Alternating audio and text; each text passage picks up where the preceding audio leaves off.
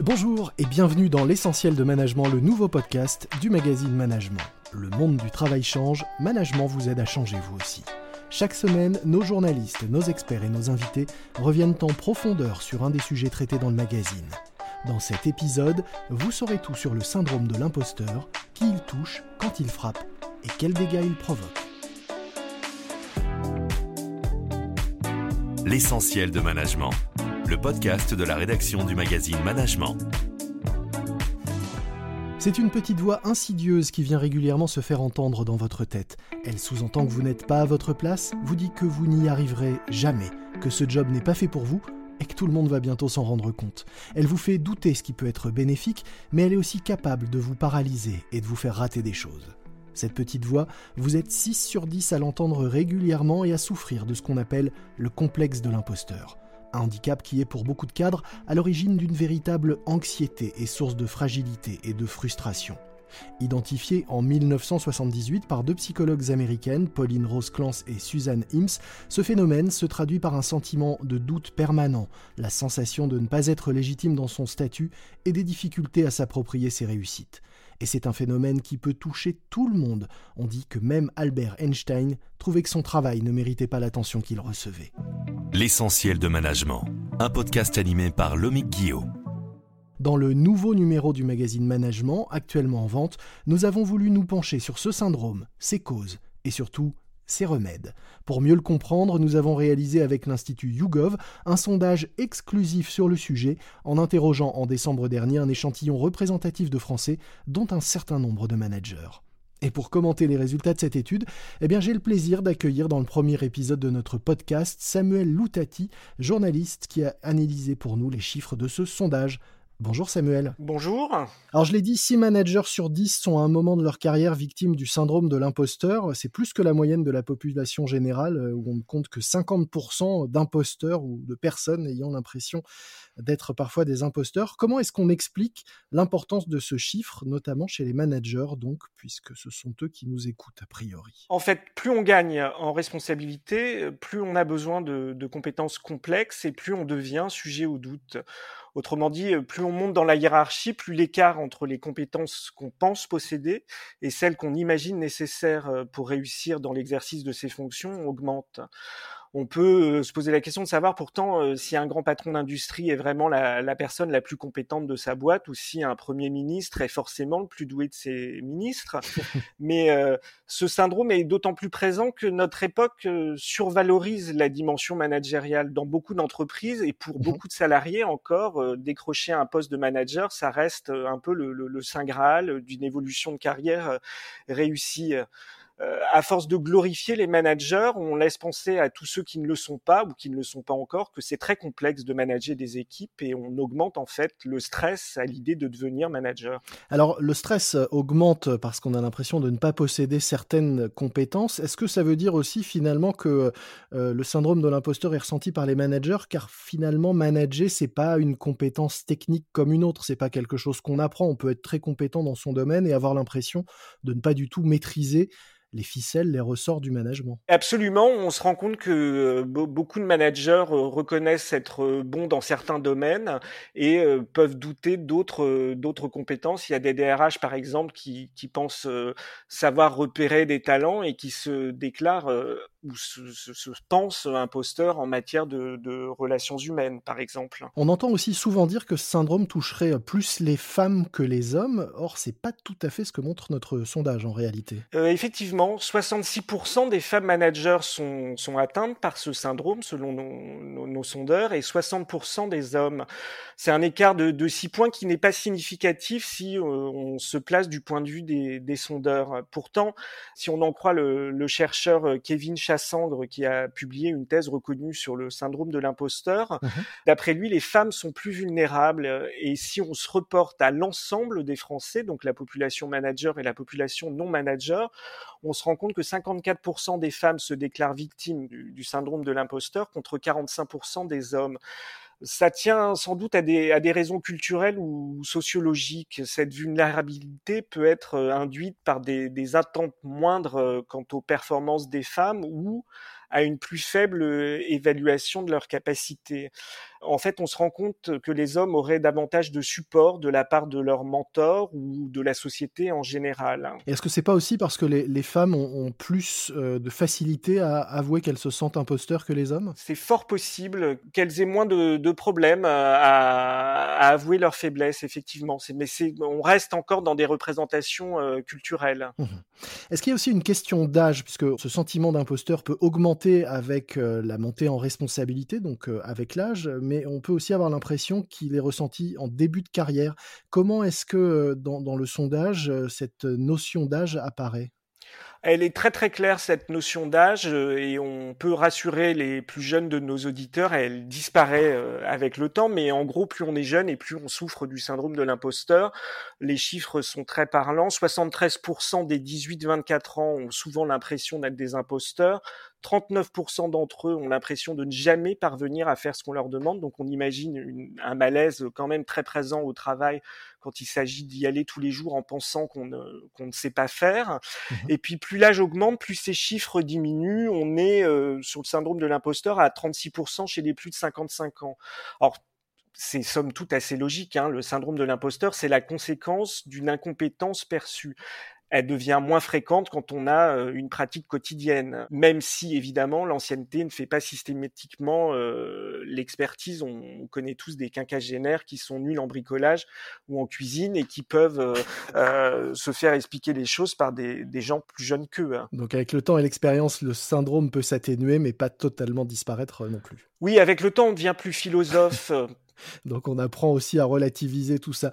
Est-ce qu'il y a des moments euh, de la vie où ce syndrome euh, s'exprime le plus ou des situations euh, professionnelles où il se fait particulièrement ressentir? Oui, quand il s'agit de parler en public, on voit ce syndrome remonter en flèche. 37% des femmes ressentent un, syndrome de l'imposteur quand elles doivent prendre la parole en public. 22% des hommes, alors on a toujours ce, petit décalage euh, homme-femme. On se rend compte que les, porteurs du, syndrome de l'imposteur sont sensibles à la manière dont leur performance et leur intelligence peuvent être comparées et perçues par les autres. Donc forcément, quand ils prennent la parole en public, c'est un beau moment pour euh, remettre tout ça en cause. Euh, et puis ils sont persuadés que leur entourage est plus intelligent et plus compétent qu'eux. Euh, cette notion de comparaison, elle, on pense qu'elle a pu être amenée très tôt dans l'enfance mmh et qu'elle concerne un peu les, les, les messages parentaux qu'ils ont pu recevoir dans l'enfance. Et c'est assez marrant parce que j'ai interviewé pour analyser sondage un, un formateur en communication et il me racontait que souvent les femmes et les hommes réagissaient différemment face à ce syndrome. Quand ils proposent euh, un exercice où chacun est susceptible d'être évalué par le groupe, mmh les hommes euh, qui souffrent du syndrome de l'imposteur vont avoir tendance à se trouver des excuses euh, pour ne pas participer. Les femmes quant à elles, elles vont accepter l'exercice, mais euh, leur langage corporel ne laissera aucun doute sur le peu d'envie qu'elles ont de se comparer aux autres. Donc elles se tiennent en retrait, par exemple? Qu'est-ce qu'elles font? Oui, exactement. Elles vont euh, exprimer par leur corps euh, leur, leur, non-envie de participer sans oser aller jusqu'à inventer un, un bobard comme le font les hommes pour ne pas participer. Et est-ce que les journalistes de management sont victimes de ce syndrome de l'imposteur au moment de prendre la parole en public, Samuel? Non, tout va bien jusqu'à présent?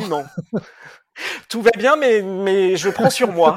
on apprend aussi dans notre sondage que le syndrome de l'imposteur ne se manifeste pas qu'au travail. Euh, on peut aussi le ressentir dans notre vie privée. On, ça, on, c'était pas forcément une notion évidente. Oui, là, il y a encore une vraie distinction à faire entre les managers et les non-managers, puisque euh, si les managers euh, sont 41% à ressentir le syndrome de l'imposteur, surtout au bureau, pour les non-managers, ce complexe se fait sentir dans 45% des cas dans la sphère personnelle et dans la sphère professionnelle. Mmh euh, en fait, ça vient du fait que les, les, les, imposteurs, entre guillemets, sont des gens soucieux de bien faire et euh, ils ont toujours peur donc de ne pas en faire assez ou de ne pas faire euh, assez bien. Du coup, ils ressentent ce syndrome aussi bien au travail que dans leur couple ou dans leur famille. ils entrent aussi plus facilement en résonance avec le monde et du coup sont plus sensibles, ce qui pose un, un problème quand ils rencontrent des difficultés dans leur vie professionnelle ou personnelle parce que tout ça se mélange et ce syndrome peut devenir plus sensible. Et alors ce syndrome n'est pas non plus euh, inoffensif. Euh, qu'est-ce qu'il provoque et, pourquoi est-ce que ça peut être un problème de ressentir euh, ce complexe de l'imposteur de façon assez appuyé. Une victime sur deux du syndrome de l'imposteur ressent de, de l'anxiété.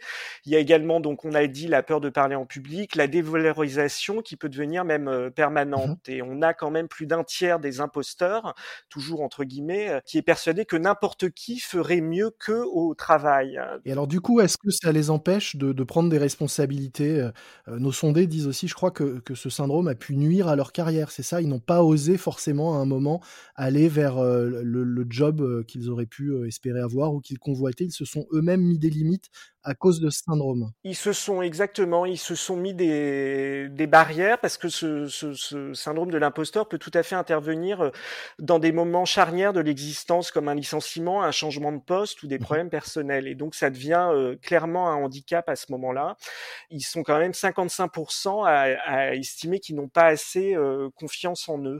Alors malgré tout, on est peut-être maso, mais beaucoup de cadres et managers disent aussi que ce syndrome peut être un avantage, ou en tout cas qu'on peut en faire un avantage. En quoi est-ce que ça peut être une bonne chose de se sentir imposteur une fois qu'on a dit tout ça? Eh ben, c'est tout le paradoxe de, ce sondage, c'est qu'on se rend compte que dans une société où il est beaucoup euh, question de soi, où il est beaucoup de questions de réseaux sociaux, le, faire preuve de modestie et d'humilité en entreprise, qui sont les caractéristiques associées au, au sentiment d'imposture, ça devient quelque chose de recherché et en tout cas plus que l'excès de confiance en soi. C'est l'opinion d'un des chasseurs de tête que j'ai interviewé qui m'expliquait que si le terme imposteur était péjoratif, euh, on constate que la peur de pas être à la bonne place euh, présente un énorme avantage pour les supérieurs de ces personnes parce que euh, ils ont affaire à des managers qui gardent la tête froide, qui savent rester humbles et qui tentent sans arrêt de prouver qu'ils méritent leur place ben, en mettant les bouchées doubles. Donc on a des bons petits soldats qui sont plutôt plus efficaces que les autres. Et qui n'hésitent pas à, donc en faire plus finalement pour contrebalancer ce, ce, ce syndrome. Ce qui veut dire quand même que euh, quand on dit que le syndrome de l'imposteur peut être une bonne chose, c'est une bonne chose pour euh, le chef de celui qui se sent imposteur plus que pour l'imposteur lui-même alors? Oui, exactement, parce que le, le risque, c'est bien sûr de trop chercher à compenser les, les, limites supposées et de se mettre une pression excessive ou de la faire peser sur euh, les épaules de ses collaborateurs euh, et ça peut aussi mener au burn-out. Mmh J'aime bien ce que dit euh, le, le, le, psychologue du travail Adrien Chignard que j'ai interrogé parce que pour parler des, des, des, risques psychosociaux en lien avec le, syndrome de l'imposteur, mmh il me disait à force de se mettre sur la pointe des pieds euh, de peur de ne pas être à la hauteur, euh, on finit par se provoquer une élongation. C'est exactement ce que risquent un peu toutes les victimes du, syndrome de l'imposteur. Merci beaucoup Samuel. Il y a beaucoup d'autres chiffres, d'autres informations dans le, sondage publié dans, dans, Management. Il y a aussi surtout beaucoup de conseils pour lutter contre ce syndrome, un véritable programme de coaching en quatre étapes à suivre pour aider ceux qui ressentent ce syndrome à se débarrasser de ce problème et surtout à gagner en efficacité et à calmer toute anxiété. C'est un dossier de 60 pages très complet avec de nombreux témoignages, des avis de coach à retrouver dès maintenant dans tous les kiosques, donc dans Management et sur le site prismashop.fr. Merci beaucoup Samuel d'avoir euh, inauguré euh, ce podcast euh, avec nous. Merci à vous. On l'a dit, si 6 Français sur 10 ont connu, connaissent ou connaîtront le complexe de l'imposteur, cela signifie que 4 sur 10, eux, ne doutent jamais. Qui sont-ils? Et pourquoi échappe-t-il à ce syndrome? C'est ce que nous verrons dans notre prochain épisode avec Éric Lebras qui a enquêté sur celles et ceux chez qui la confiance semble faire partie de l'ADN et coule naturellement dans les veines. Alors rendez-vous jeudi prochain pour un nouvel épisode de l'essentiel de management. Vous pouvez vous abonner gratuitement à notre podcast sur la plateforme que vous utilisez pour nous écouter actuellement, ainsi que sur toutes les plateformes d'écoute et de podcast. Apple Podcast, Castbox, Deezer, Amazon Music ou Spotify par exemple. Vous serez ainsi averti de la sortie de chaque nouvel épisode tous les jeudis matins. Vous pouvez aussi nous laisser un commentaire et une note, de préférence 5 étoiles. Vous pouvez aussi nous retrouver sur LinkedIn en cherchant Management Magazine et toujours en version papier dans tous les kiosques. C'était L'essentiel de management, le podcast de la rédaction du magazine Management.